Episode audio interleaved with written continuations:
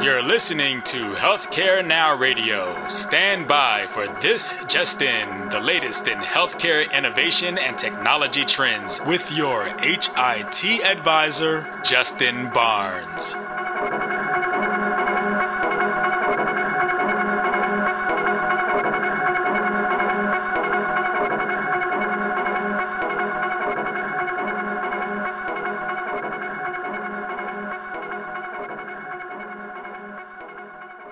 Thank you for tuning in and welcome to This Just In. I'm your host, Justin Barnes. In these half hour segments, I'll bring you the latest advancements in healthcare, strategy, innovation, and public policy. As always, we're broadcasting from the This Just In studios on the Business Radio X network, as well as the Healthcare Now radio network. And before we dive into our special show today, I want to take a moment to let everyone know that we'll be broadcasting the This Just In radio show again live from the HIMSS annual conference in Las Vegas on Wednesday, March 7th from 10 a.m. Pacific to 2 p.m. Pacific. Many more details to come here shortly, but I hope everyone is planning on attending the conference. If you are not, though, you'll be able to stream our radio show live at thisjustinradio.com.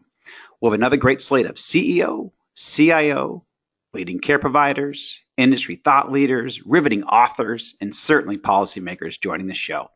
For this episode, though, my 117th episode, we're going to focus on a new book coming out uh, called Realizing the Promise of Precision Medicine uh, by Paul Cerrato and Dr. John Halamka. Welcome to the show, guys.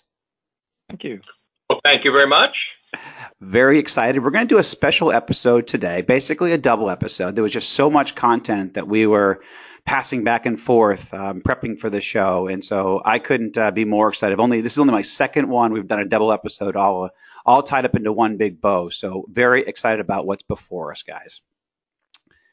So let's dive in a little bit. John, you're very well known in the industry. Um, and I've been on the show. You're certainly a great friend of the show. I've been on the show numerous times. But offer the background. People that may not know you that well, offer back a little bit of background on you and where you're from, college, all that good stuff. Wow. It all started when I was 12 years old, and I was a latchkey child in Southern California in the 70s with the heyday of the defense industry. And back then, they threw away all the integrated circuits that didn't test good enough for military spec. So as a 12 year old, I ran around to dumpsters picking up integrated circuits and taught myself analog digital logic and then microprocessors. So when I arrived at Stanford in 1979, I was the first person to have a computer in my dorm room, and the rest is history. that actually, I've never heard that before. That is fascinating. That's awesome. So, what drove you to Stanford? Well, think about it late 70s, early 80s. Mm. You just had Popular Electronics publish the specifications for the Altair 8800. You could homebrew your own computer. You had the, this is pre IBM PC, pre Apple. Everybody in the industry was just starting to coalesce. And Palo Alto just turned out to be that mecca. So, what a fabulous opportunity to actually sort of go to school and I did public policy economics and biochemistry while the industry was evolving around us. It worked really well. No, that's fascinating. I actually went out there to start Relay Health back in 1999. So uh, I went to, we lived in Palo Alto, started the company in Alameda, and um, I, I love the Valley for what it, uh, what, how it helps you and, and what you learn and who you collaborate with. So it certainly was a great area. But I love where I live now in the South. So it was a great place to be then. Sounds like you were the similar boat there. So before di- yeah, before we dive into the show a little bit um, and dive into the book, what are a few secrets of your success, John? Because again, you've done very well. You are all over the place. We do see you everywhere, and we love what you do. But uh, what are a few secrets to your success? Well, so my brain has always done better if I take an issue, dive very deeply into it, mm-hmm. really focus on it and you know that that kind of approach, I wonder, does it work any longer in 2018 when the average attention span is three seconds or less? Uh, because if you take a problem and you really work it deeply and you really understand the domain, then you can have some unique insights. And I, I think over the course of my life, I've maybe just been in the right place at the right time where the right technology and the right problems to solve came together. Uh, so, so although I'd like to take credit for my sleeplessness, and focus. Maybe it was more Forrest Gump and just being in that right place at the moment. Right. Well, it helps when you're also all over the place. You happen to be in a lot of places at one time, it seems. So you happen to be, you know, that that could certainly help your success ratio and rate. Could be, I suppose. but also, um, we are in an interesting time, though, and I think you bring up a good point because I've actually changed how I communicate with people, when I communicate, where I communicate, and how I collaborate around, you know, this new dynamic on attention spans and, and how people absorb information and how they want to absorb information. So I know we're not going to spend a lot of time on that, but I'd love your your two cents on that because that is changing on how people just again absorb information, how they engage even healthcare, and how they feel about healthcare. So any quick thoughts there?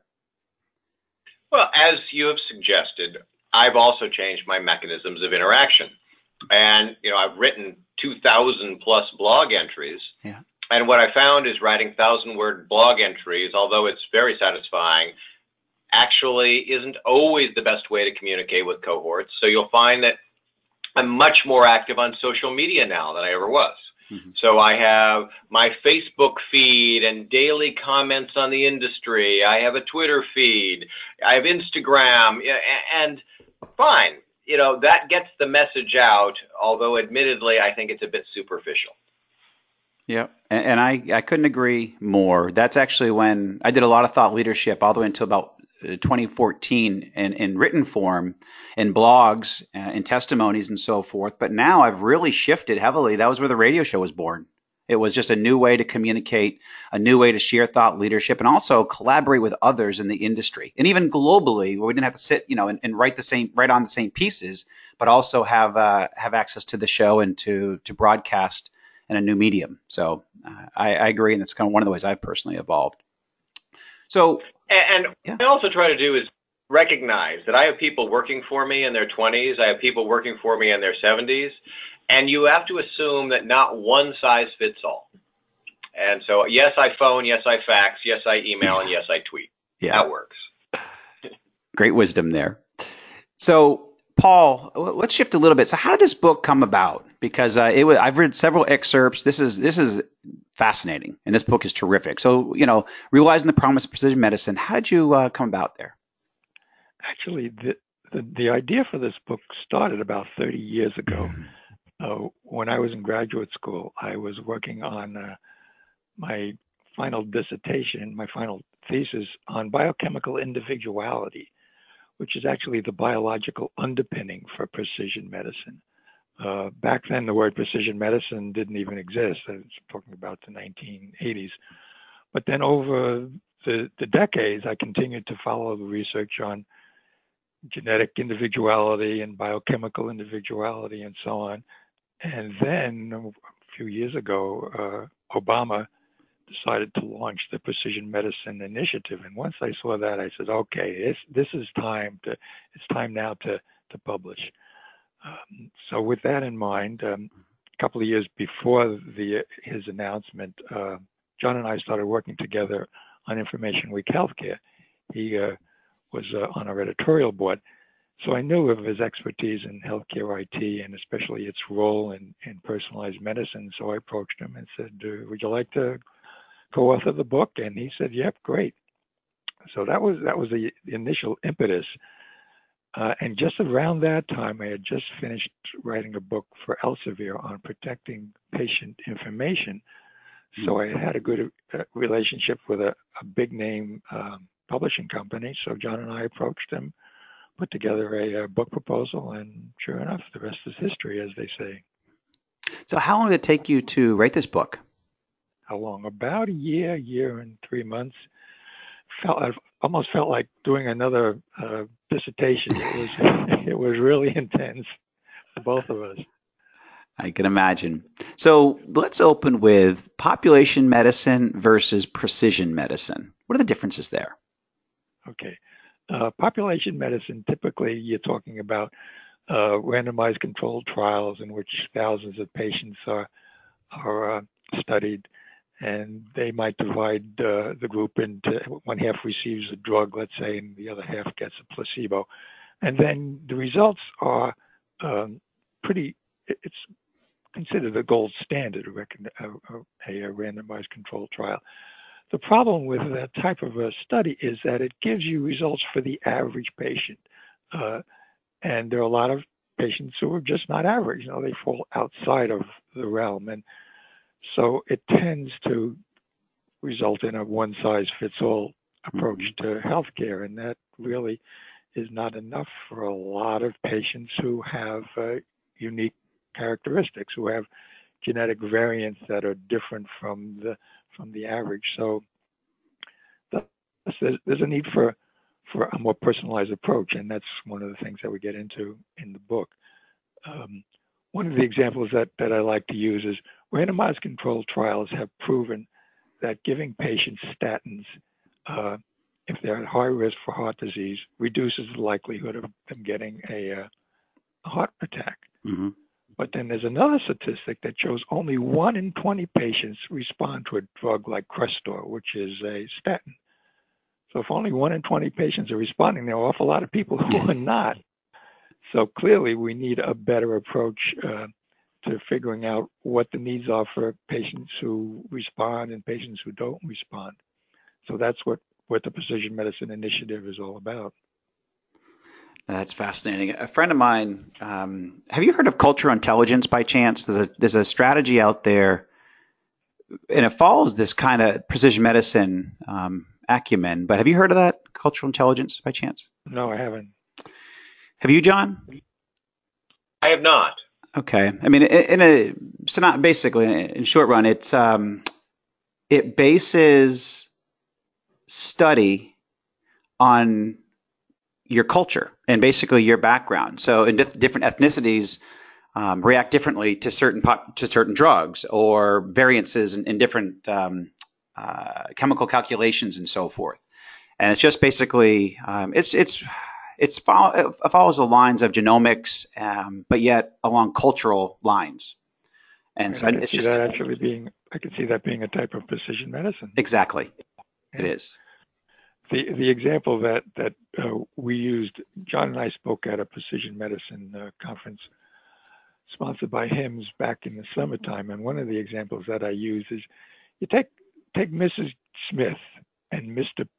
Patrick. Both of them have um, heart disease. Mm-hmm.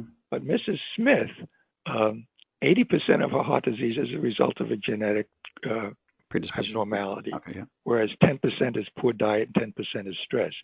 Whereas somebody like Mr. Patrick, 50% of it may be the result of psychosocial stress, and, and genetics is a very small part of the problem. So obviously, those people individuals need to be treated very, very differently, and the assessment done on them has, has to be very different to pick out those unique uh, characteristics.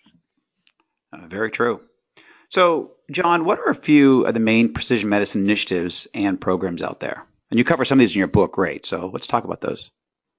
Yeah, sure. But let me give you a couple of different architectures. Mm-hmm. Uh, the example we use in the book is that my wife was diagnosed with breast cancer in December of 2011. There was estrogen positive, progesterone positive, and HER2 negative. She's Korean, was 50 at the time. Shouldn't any doctor or any patient be able to say, of the last 10,000 patients like me, and I don't need their names or their zip codes, there's not a privacy issue, of the last 10,000 like me, what were their treatments? What were their outcomes? What were the morbidity, mortality, side effects, and those kinds of things? So we have a tool uh, around the 17 Harvard hospitals called I2B2 that enables us to do that kind of query. Show me for these characteristics other patients and their outcomes and their drugs and their issues. And we use that to refine her chemotherapy regimen, resulting in cure without the side effect of neuropathy from Taxol. As well, we are seeing that more and more companies, and there are big companies and small companies, there's established multinationals and 26 year olds in their garages, creating cloud hosted decision support services such that you can forward data to them and they will come back with care plans or care information or assessment of whether a drug is good or bad for a given patient based on clinical characteristics like their genome or something in their phenotype. And so there are, again, you know, I don't endorse any particular company. I have no conflict of interest here, mm-hmm. but we're working with a lot of these firms because we think the future is not just going to be your EHR, Epic, Cerner, Meditech, uh, whatever. Mm-hmm. It's going to be the cloud-hosted services surrounding that EHR that really provide you the guidance to deliver precision medicine. Yeah, I, I couldn't agree more. um, so what are some? So, what about clinical query and Shrine and some of the other items that you initiatives that you talk about in programs? Right. So with I2B2, it's in effect sending the data not to a common repository, but a application that enables you to query. So you say, how many patients like this are there? And it gives you a number, hmm. 47, right? No, no patient identified information. Yep. Send the question to the data, not the data to a repository. And clinical query and Shrine are just ways of doing that in a much larger scale. Shrine, for example, queries 60 academic medical centers simultaneously. Uh, with clinical query, what we've added to is some features to I2B2 and Shrine that we can directly now enroll patients in clinical trials.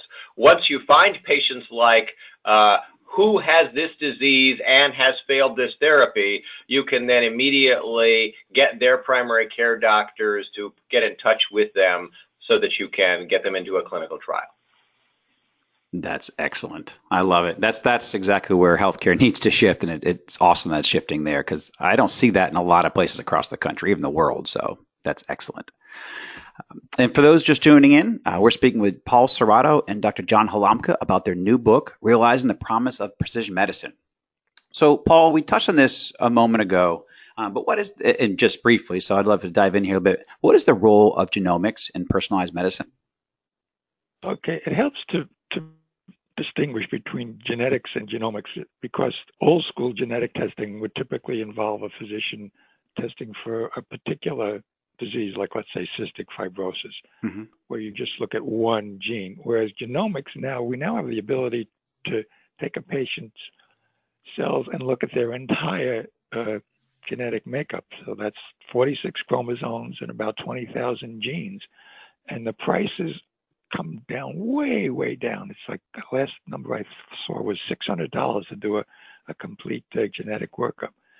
The advantage of doing that is they can now analyze a patient's tumor to look for mutations in that tumor. And then if one of those mutations is effectively resolved with the help of a specific drug, then the patient gets that drug. So it's very, very individualized.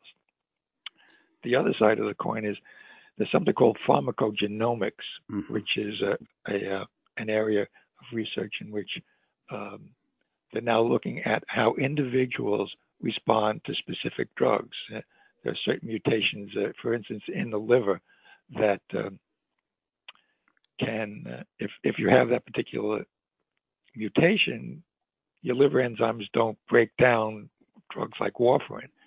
So uh, that in turn affects the dose that is most effective. So the FDA has approved a long list of precision medicine drugs uh, that uh, have these pharmacogenomic profiles associated with them so that docs can now do that type of testing. The only problem is that a lot of docs are not really getting on the bandwagon. They're really not doing the, the pharmacogenomic testing. Uh, either they don't know about it, they don't believe in it, or um, insurers are not covering it. So it's a work in progress right now.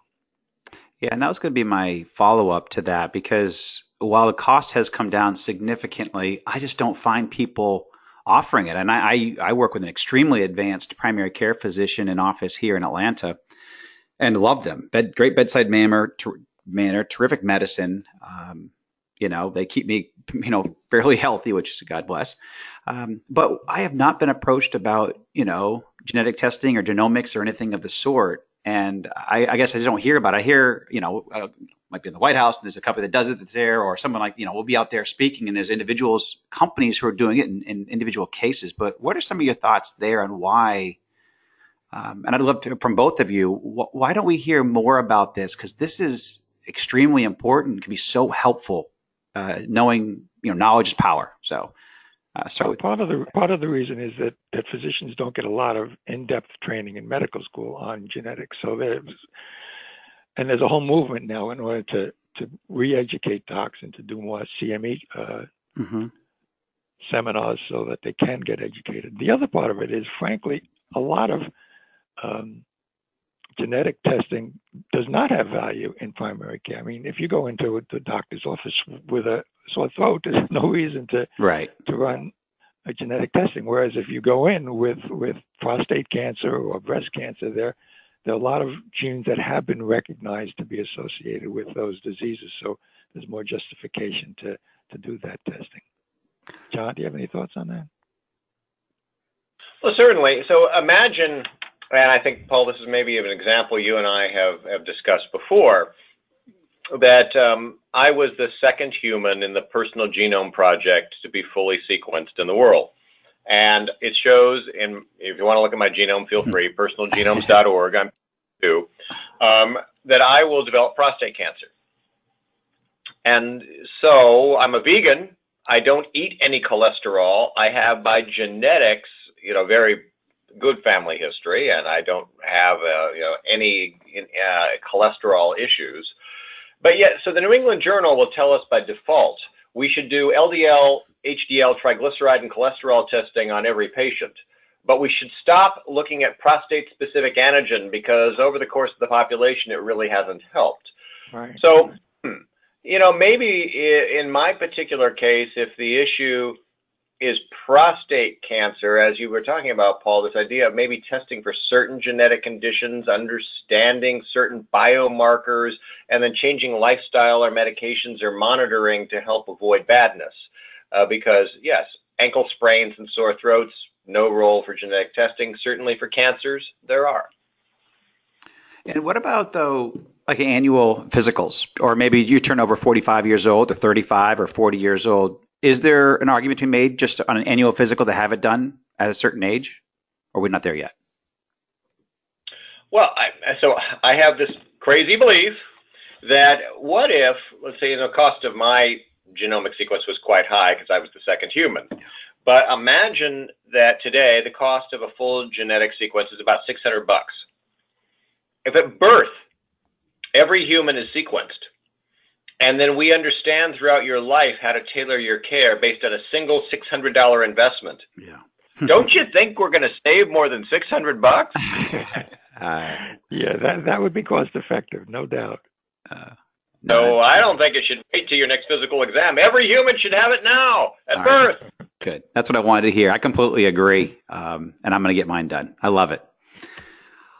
All right, so go with moving through the book. Um, Paul, tell us about the chapter small data, big data, data analytics, um, and your thoughts there. This is the most exciting part of, of precision medicine, in yeah. my opinion. Um, data analytics, I really think, is is the future of healthcare, and it's the future of uh, precision medicine. One of the examples that we use in the book, and that we'll, we'll talk about when we uh, speak uh, uh in March, I think, yep. there's two studies. One of them was done in 2002, the Diabetes Prevention Program. And they took about 3,000 patients who were at risk for diabetes. They didn't have it. And they split them up into three groups. One was a control group, one group got metformin, which is a popular diabetes drug, and the third group was given an intensive lifestyle program. So then, when, when they did all the, the analysis, they found that uh, the two experimental treatments did lower the likelihood of getting diabetes, but only a percentage of patients had less risk. So, like you take a thousand patients, you put them on metformin, about seven of them got diabetes, and 300 of them didn't. The problem was the researchers couldn't figure out from day one which one, which patients would and would not get the disease. So they had to take the drug, or they had to go through the, the intensive program, and get no benefit from it. Mm-hmm. Despite that fact, the researchers said, wouldn't it be great if the millions of patients who are, who are at risk for diabetes be put on one of these two programs? Well, that's really not justified. So along comes a researcher named Jeremy Sussman, um, University of Michigan, and they did a much deeper analysis of the raw data from the diabetes prevention trial. And instead of just looking at three risk factors, being overweight, having abnormal fasting blood glucose, and having an abnormal glucose tolerance test, they looked at 17 risk factors and they plugged it into the sophisticated data analytics program. And what they were able to do was figure out more precisely who would be most likely to get the disease and who would most likely not get the disease. So it really gave them a precision approach to predicting the disease and figuring out who should get the treatment and who shouldn't. So that's the type of research that is really going to transform healthcare. Yeah, I couldn't agree more. John, anything you want to add to that on the on the data? I mean, the importance of data. It's a that's a big topic, but I think you're you're a leader here, so I'm going to give you a chance here too. So. Sure. So one of the challenges we have with healthcare data is much of our healthcare data is bad. and, and what do I mean by that? So uh, you can't see my hands, but on my left hand I have a turkey bite, and on my right hand I have a pig bite. This is what happens when you run an animal sanctuary. Mm-hmm. So I showed my hands to a primary care doc, and I said, "Will you, of course, go into my medical record and codify that I have animal bites and specify the species?" And he said, Are you kidding me? You have 12 minutes to see the patient, enter 140 data elements, have 40 quality measurements, never commit malpractice, and be empathetic. I'll just say abrasion. Right. Well, wait a minute. What if I develop some bizarre zoonosis, you know, an infection caused by an animal? And there's zero record of my ever being bitten by an animal. So we just have to understand that the healthcare data as recorded today has limitations. I could not agree more. I'll bring up some good points. So, at that, we're going to take a quick pause here for a station break, but we'll be right back after these messages. You are listening to Healthcare Now Radio. For program information and schedules, visit us at www.healthcarenowradio.com. Welcome back, and thank you for to everyone for joining us. My guests today are Paul Cerrato and Dr. John Halamka, and we're discussing their new book, Realizing the Promise of Precision Medicine.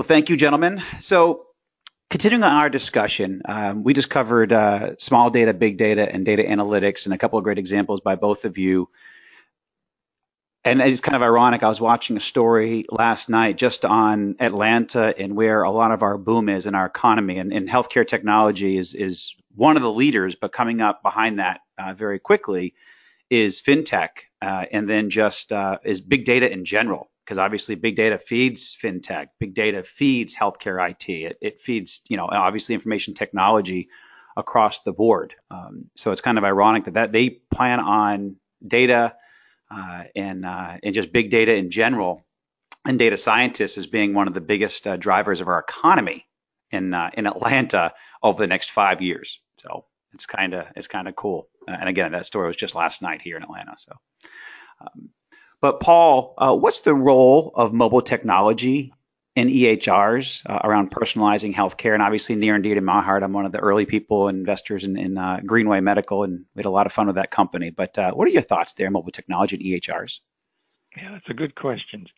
Um, right now, we hear a lot of criticism from uh, thought leaders about whether precision medicine is ever going to have clinical benefits. Some of them say, yeah, somewhere down the road, but not right now. But in terms of diabetes care mm-hmm. and the role of uh, mobile apps, that's happening right now. Uh, there are a number of uh, effective mobile apps that physicians and patients can use together to track their blood glucose levels, and it's having a very real impact on the course of their, their disease. There's a, uh, a mobile app by a company called Blue Star uh, that's used for type 2 diabetes. And at least one study that we mentioned in the book has demonstrated that it can lower hemoglobin A1C levels by about 2%. And that's a significant number. So it's real, it's happening now. It's just a question of getting enough clinicians on board to start using these apps and figuring out a way to use them without uh, the physician spending an, an unusual amount of time since, as John said, typically they've only got 15 to 20 minutes per patient visit. Yeah. John, you want to talk about the EHRs in, in this respect? Yeah. Sure. So I have seven petabytes of patient identified data in the Beth Israel Deaconess EHR, 2 million patients going back to 1977. Do you think that if the EHR is just a dumb database recording transactions about an encounter, that doctors are going to like it or find it useful? How much does your doctor love their EHR? Not so much. so what needs to happen is that the EHRs need to be a tool you look forward to using because they're turning the data into wisdom. That as you go to take an action, what you're getting is the benefit of decision support and care planning customized to that patient's history and that, that patient's care preference. And suddenly, the EHR becomes an essential tool and not just a dumb data entry vehicle or word processor for you. And EHR vendors and, as we mentioned, the third parties that connect to them are very much thinking about how to enhance usability and reduce the burden on clinicians. That's where we hope it goes. No, agree. Have you guys? Do you, you must you know Andy Yuri? Do you know Dr. Yuri by chance, guys? He did a company. Sure. Okay. He did a company, not, I mean, along these lines. I believe he was trying to bring uh, genomics, genetics inside of EHRs and help with that technology. I don't know if you guys have seen that technology or remember bringing that up. I have worked with a cloud hosted company um, in San Diego that is doing that same sort of thing. And the idea being that, you know, there's thousands of rules mm-hmm. and those rules are changing on a daily basis. So what you want to do is curate the rule set in one place, not try to have every hospital system in America try to curate their own rule set. Right. Beth Israel Deaconess, 2,000 rules. The Brigham has 2,000 rules. They're totally different rules. Right. So the idea of being able to query con- aggregates of rules, send the data to those rules, and get an intelligent response. And there are a couple of companies doing that. Excellent. So this is for both of you. Start off with you, John. What are a few recommendations for overcoming the barriers and limitations of precision medicine? Well, first, there has to be an economic incentive to do it. mm-hmm. And in a fee for service world, of course, we're happy when you come to the hospital. Wait, we don't want you to be sick. We want you to be well. So right. why don't you pay us for outcomes and quality instead? Suddenly, if that's the motivation, then, as we talked about, sequencing you at birth. Makes sense. Custom tailoring your care plan, avoiding the wasteful statin that does nothing will be the right motivation. So probably a combination economic incentives, maybe a little workflow redesign, and sure, some better tools to help you get to the answers quicker. So to put you on the spot a little bit here, are there one or two initiatives out there that you see, maybe you're a part of, that you can say, you know what, these are good steps in the right direction? I know there's a lot of little things happening, but anything that kind of rises above the fray or, or the, the daily activities that you would like to highlight that are good steps in this direction? Well, you know, I could say machine learning and a cloud hosted blockchain with mobile APIs. Does that help? It does. Just kidding. so the Argonaut initiative. Yep which is the way of creating these FHIR implementation guides that make it trivially simple for electronic health records to get and put clinical decision support information to third parties will help a lot. If we're going to get to this ecosystem of apps and cloud hosted services, having the interoperability that makes it very simple is important. And you'll find that at, you know, just Google Argonaut project. You'll find all the details.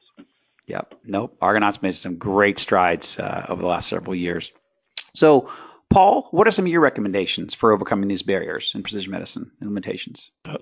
I think one of the, the, barriers that, that docs are dealing with is the mindset that uh, we already practice precision medicine. We practice personalized medicine. We don't need to learn anything more. We don't need a $200 million mm-hmm. project. Uh, mm-hmm.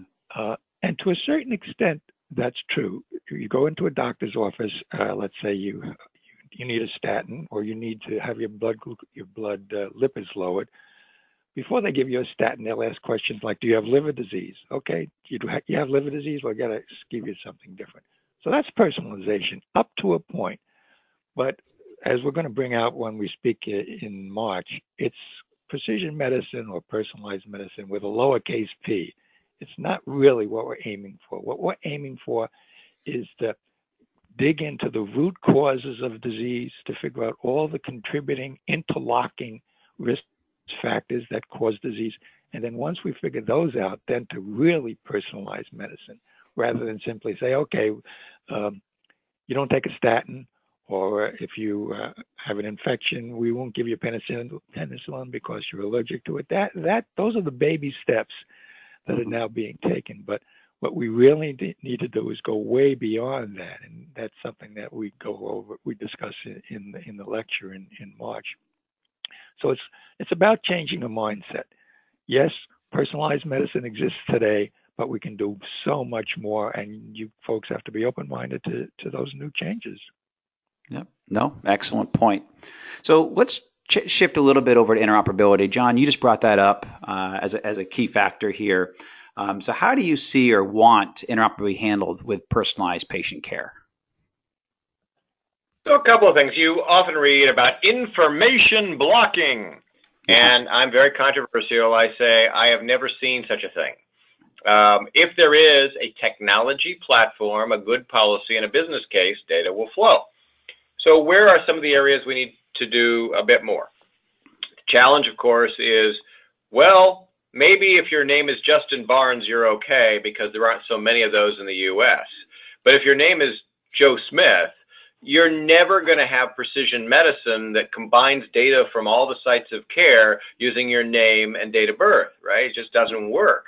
So you need some nationwide patient matching strategy we need a bit more uniform policy, right? Because in New Hampshire, it's illegal to send data to public health. Too much government. Whereas in Massachusetts, it's required. So wait, I can step on two hmm. sides of a state line and have totally different interoperability requirements? That's nutty. Yeah.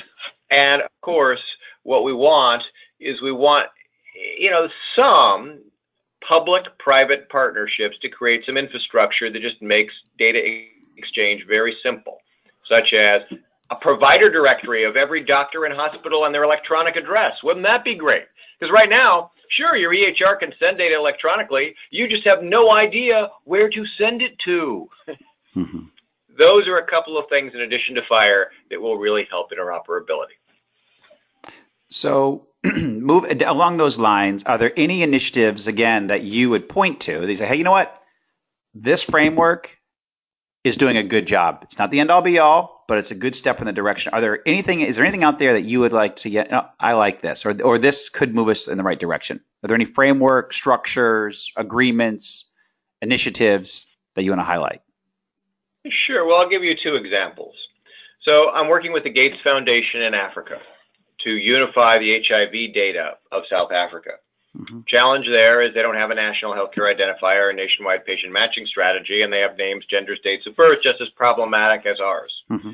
So we've decided to deploy iris scanners in mm-hmm. all the clinics and tag your individual laboratory results with a link to your iris scan. So all you do is show up at any clinic in the country and say, I've seen those irises before, and here is all the precision data about you. So we, have already started the pilot, and hopefully in the course of the next year we'll roll out very broadly. So, you know, if it works in Soweto, maybe it'll work in Boston. I mean, it's a thought. Right. so, so that's certainly one initiative. Other initiatives, the Pew Charitable Trust is about to issue a major report on a year worth of work on creating a nationwide patient matching strategy, looking at all available policies, technologies, and pilots. And so I think that will help move us forward. So, I, you know, I don't want to say anything political, but I think maybe the last administration took more of a government oriented role in leading innovation. I think the next three to four years will belong to the private sector. So watch innovations coming out of the private sector. Yeah, excellent. Great advice. And for those just tuning in, we're speaking with Paul Cerrato and Dr. John Halamka about their new book, Realizing the Promise of Precision Medicine. And we'll also touch on HIMSS here uh, in a little bit. But before we do that, Paul, how do we protect patient privacy here and implement the best security on data? I know that you have uh, some great studies here, so I'd love to hear this. Yeah, good question. I actually spent an entire year investigating this question, and it resulted in the publication of my first book, Protecting Patient Information. Um, there are a lot of very simple steps that uh, small and medium-sized practices can take in order to protect patient information. But one of the first obstacles that they have to overcome is the unwillingness by decision makers to spend the money. Uh, you know, you look at a, a C, um, chief um, CEO, for instance, of a, of a small hospital, and he or she is trying to decide should I put a million dollars into the next MRI machine, which is going to generate a lot of revenue immediately, or should I put a million dollars into uh, shoring up our security system? Uh, the temptation is to go with the first one because you don't see an immediate return on investment on security. The problem is down the road, you may lose millions of dollars once your protected health information has been compromised in terms of HIPAA fines, yeah. in terms of class action lawsuits, in terms of a damaged reputation in the public, because once you get a big breach like that, you are required by law to inform the media. And once the media finds out, you know, you never know where it's going to go. So the question comes of what, what are the simple, relatively inexpensive uh, steps to take in order to shore up your, your uh, healthcare system, show up the, the data in the healthcare system. Uh, obvious things like encrypting mobile devices. Yep. Uh, a lot of laptops have been stolen with sensitive information that wasn't encrypted, and the result was expensive HIPAA fines. Um, things like updating your antiviral programs, um, training phys- training physicians and other staffers to uh, create easy to remember but hard to forget passwords. And there are certain tricks that you can do to do that. I mean, you don't want to you don't want to use a password password like one two three four or your pet's name, right? Because there are now uh, password cracking software that can go through every word in the alphabet in a few minutes. So you've got to come up with something a little more original than that. Um, other things that come to mind are doing a, a, a detailed risk assessment to figure out where in your computer network are the weaknesses because you can't address the weaknesses unless you really know what they are. So go one by one through every device, through every system you have to figure out where the vulnerabilities are. And then if you need to, you bring in an expert, an outside expert to uh, to address them. There's so many things you can do. And the very last thing, probably the most important thing in my mind, is training employees to avoid phishing scams. Mm-hmm. You know, the, the employees are the weakest link in security in any hospital or any practice. And it's so easy to fall into temptation. You know, you see a, a, a an email that says this is a great shopping uh, mm-hmm. site. Why don't you jump in here? And it's and it's sent by your best buddy down the road, but actually it wasn't sent by your best buddy. And once you click on the link, now you're you've got malware on your computer, and before long, the hackers are into uh, all the sensitive uh, patient information. Yep, no, it's that's great advice, and I know that I have security guests on my show probably about every quarter, and I know one of the big ones also is whitelisting software, and not and basically having set uh, websites that uh, employees can visit that we know are safe, and they just can't get to any website just because they're hitting on a you know phishing software will send you to wherever uh, you basically go through this whitelisting strategy, and it really can help your organization stay secure and not uh, Good advice. fall prey. Good advice. Yeah. Yeah. So, um, and moving right along, got about 10 minutes or so left. So, real quickly, um, from both of you, uh, I'll start off with you, Paul. What's your advice and thoughts for consumer and patient engagement? How do we, you know, uh, increase this? I know this is actually we saw one of these recent name, announcements from Amazon and, and Berkshire Hathaway and J.P. Morgan, and engagement is high on their list and trying to, you know, help our healthcare system. What are some of your thoughts there? I think patient engagement is a two-edged sword in that uh, both the clinician and the patient has responsibility. Uh, yeah. Clinicians don't always know the reaction that patients have to, to their comments. It's very rare that a patient who leaves the practice uh, and complains to his neighbor, but, but, Dr. Smith really was very insensitive. Mm-hmm. The, the, the, doctor never hears that. Uh, there's, a, there's an interesting program at Cleveland Clinic where they're actually teaching docs to, to develop better relationships with patients by giving feedback as to what their patients have actually told uh, said about them after they leave the practice. So part of it is a more sensitive clinician, but also part of it is the patient has to take a certain amount of self-responsibility. There's a whole movement now referred to as the activated patient. A lot of folks are starting to say, okay, I'm not going to leave my healthcare in the hands of my doctor. I'm going to learn all I possibly can. And when I go in, I'm going to make it clear that this is what I understand. What can we do about it? So it's, it's a two-edged sword. Mm-hmm. Yep. No. John, anything you want to add to that? Well, certainly. So, as you know, interoperability always usually takes two forms provider to provider data exchange and provider to patient to provider exchange. And as you've seen with Apple's new announcement in um, iOS 11.3, mm-hmm. the intent is it will be trivially simple using these Argonaut standards for a phone to host your lifetime medical information, and you, the patient, can do with it what you will. Share it uh, with family, or forward it to a clinical trial, or bring it to a new caregiver. And so, to me, making the tools just simple and really effortless has got to be the best way to engage patients and families. Love it. Great advice. So, shifting here a little bit now to our HIMSS 18 crystal ball. You're always a great guest. You guys will be on my show uh, during HIMSS uh, annual conference again this year. But um, what are some of the trends, John, that you see and major themes uh, coming up for annual conference in HIMSS? My worry is that just like we saw big data on every booth last year, we're going to see blockchain on every booth this year. and I'm the editor of Blockchain in Healthcare, a new peer-reviewed journal. And there are use cases for which blockchain is helpful, but by no means is it a panacea, nor does it replace any relational data store we already have.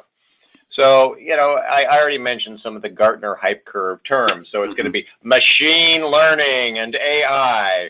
It's going to be, you know, certainly we'll probably see some precision medicine out there, mm-hmm. care management, population health, and blockchain. Excellent. Uh, I couldn't agree more. Um, so, what are some of the uh, you know trends that you're specifically addressing that you're most excited about for 2018 and 2019? So, sure. So I have Amazon and Google employees embedded in my organization working on novel machine learning approaches mm-hmm. for real world simple problems. This isn't, I'm going to replace the doctor with machine learning. Right. No. This is well, Justin Barnes has done a thousand appendectomies, and he can do them in 25 minutes with high quality. Whereas Paul has only done three appendectomies, and he takes two hours. But yet, we allocate two hours of OR time for every appendectomy. Hmm. Why? That's dumb, right? So we're working with Amazon to build OR schedules that are allocated based on your experience with a procedure and the patient's specifics. Or how is it that I make sure patients show up to their appointment? And how do I address capacity and throughput issues? So it's these kinds of novel applications that use these emerging technologies to solve very tractable problems that excite me. Yeah, it, you bring up a good point. Um, I've been collaborating with uh, um, Amazon and the Alexa app uh, with Lenovo, and basically some of the best practice that we've learned out in the field is kind of voice first, but not voice only. And we brought this up in a think tank that uh, I'm a part of.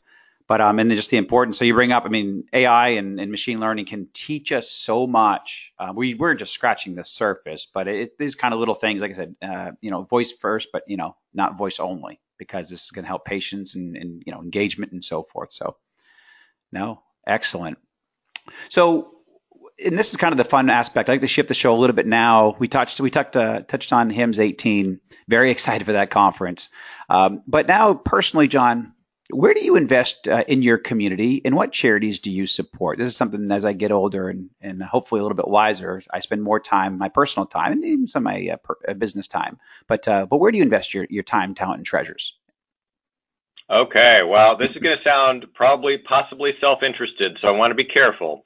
But you know that five years ago, my wife and I established Unity Farm and Unity Farm Sanctuary, mm-hmm. a 501c3, for the rescue of sick, abandoned, and abused animals. And so I donate one half of my earnings every year to animal rescue. And today we have 250 animals on 70 acres, and we provide their lifetime uh, forever homes. Uh, so that's certainly where I spend a, a fair amount of my energy and resources. Wow. That is, yeah, and I just started to learn more about that over uh, the last couple of months, and, and John is fantastic. So I look forward to hearing more. Um, it's not self-serving at all. Uh, this is exactly why I want to have people like you on the show. Um, and Paul, I'd love to hear a couple of your thoughts here. Um, where do you uh, invest in your community or charities that you support? Uh, actually, one of the charity, I, I, don't know if you'd call it charity, but uh, our uh, local uh, fire department yeah. volunteer fire departments, and and I think that's a worthy cause. I don't especially like giving money to charities that I know nothing about or that or that are nationwide and spend a lot of their money on administrative costs. Sure. So when I give money to the local fire department, I know that it's going to benefit people, you know, right here in the community. So that's that's where I like to to put some of my money. And in terms of personal um, interests, uh, music is one of my passions. So I have a recording studio that uh, does a lot of uh, a lot of fun stuff when I'm not doing when I'm not writing books and thinking about data analytics. No, that's fantastic, and and I appreciate uh, your investment of time with the fire department. I served in the military for six years, and uh, best thing I ever did was to serve this country and and serve someone other than myself. So thank you for that, Paul, and, and obviously John. Love what you do. That's near and dear to my heart. So real quickly here, kind of the last question for you, John. Uh, Paul just mentioned his music studio and his recording studio, but wh- what is your favorite place to get or be inspired? Wow, of course, uh, traveling the world 400,000 miles a year, there's there's so many possibilities. But uh, four years ago, I built a treehouse hmm. on the farm property. And the treehouse, uh, which does have a strong Wi-Fi connection, by the way, that's great. Is where I go in order to do the deep learning, the writing, the thought, and the retreat. It's in a 150 year old maple tree, 35 feet off the ground, wow. and it is unlikely I'll be bothered there. Wow! And I've seen that, and I've seen that treehouse. It's very impressive. That's awesome. Very cool. Well, gentlemen, thank you so much for taking the time to do this show. Uh, you both are a true pleasure, and, and, our industry is lucky to have you both. So thank you very much. Thank you, Justin. Enjoyed it. Thank you. Yeah. And great to have everybody join us as well. And thank you for taking the time out of your busy schedules to uh, to take time with us. And thank you um, again for listening. And please tune in weekdays at 2:30 p.m. Eastern, 11:30 a.m. Pacific. As always, you can track me on Twitter at HIT Advisor and use the hashtag ThisJustinRadio so you can respond to your comments from the show. If you missed this episode or any aspect of the episode and want to hear more, uh, you can always uh, check them out on Apple iTunes, SoundCloud, iHeartRadio, Spreaker, Google Play, and TuneIn. So uh, we've really broad, uh, broadened our outreach and very excited to have all those partners now part of this Justin Radio show. Uh, and also, you can check out our new website that we've launched at justinbarnes.com. Thanks, everyone. Have a terrific week.